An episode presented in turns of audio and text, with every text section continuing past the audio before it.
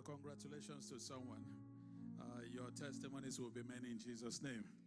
Uh, you will not be left empty handed in the mighty name of Jesus. God would exceed your greatest expectations in the mighty name of Jesus. I believe that uh, the joy of the Lord will continue to be our strength. The joy of the Lord will continue to bring an end to weeping. The joy of the Lord would continue to establish his salvation upon our lives in Jesus' name. Um, we are going to be appreciating God and thanking God for all he has done.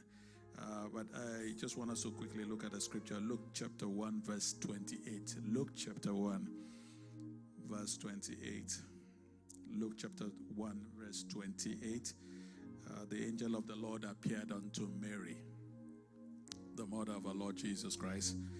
And the scripture says, Having come in, the angel said to her, Rejoice, highly favored one, the Lord is with you. Blessed are you among women. Amen.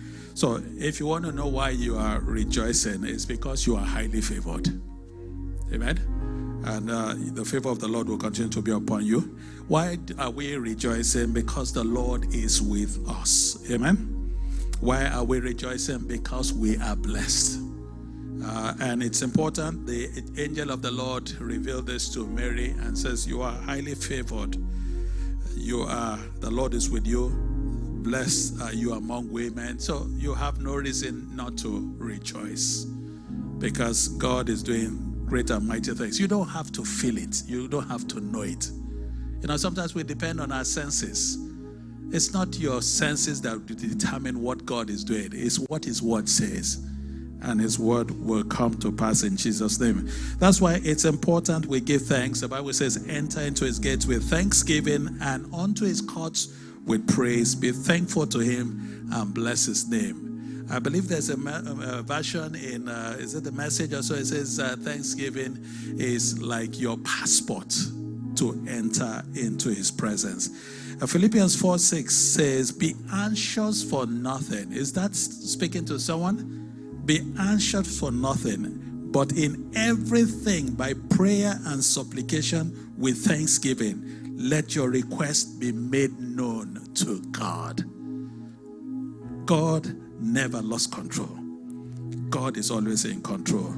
And as you make your requests, thanking Him for what you already have, God Himself does not say you are asking for too much you can ask for more from the Most High God. Amen.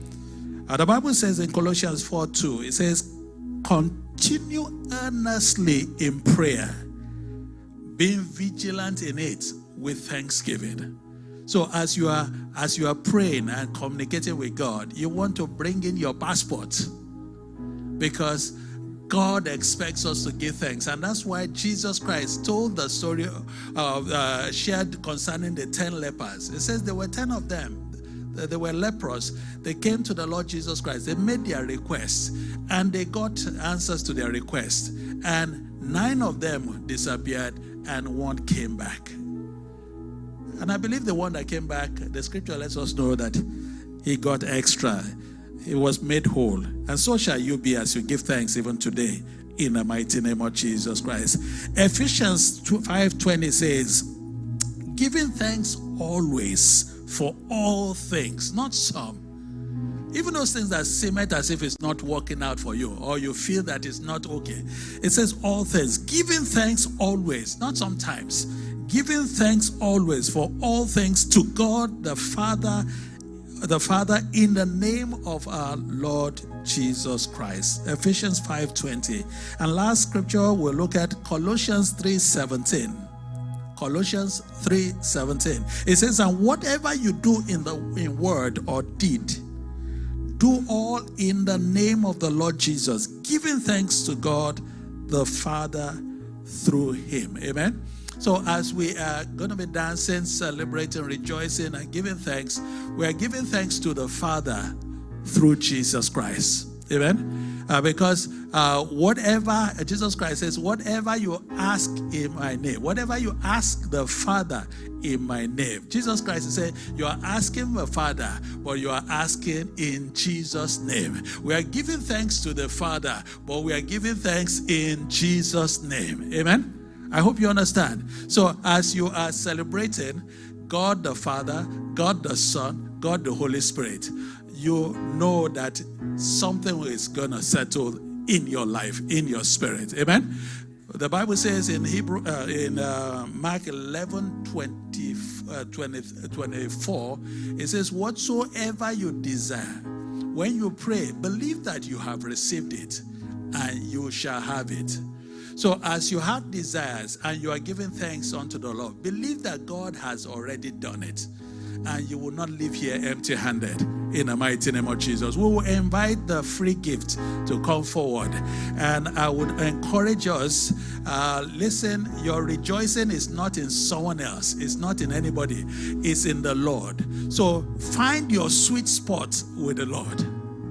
Find your sweet spot. It is in praise, it is in worship, it is in thanksgiving, it is in prayers, it is in just glorifying God.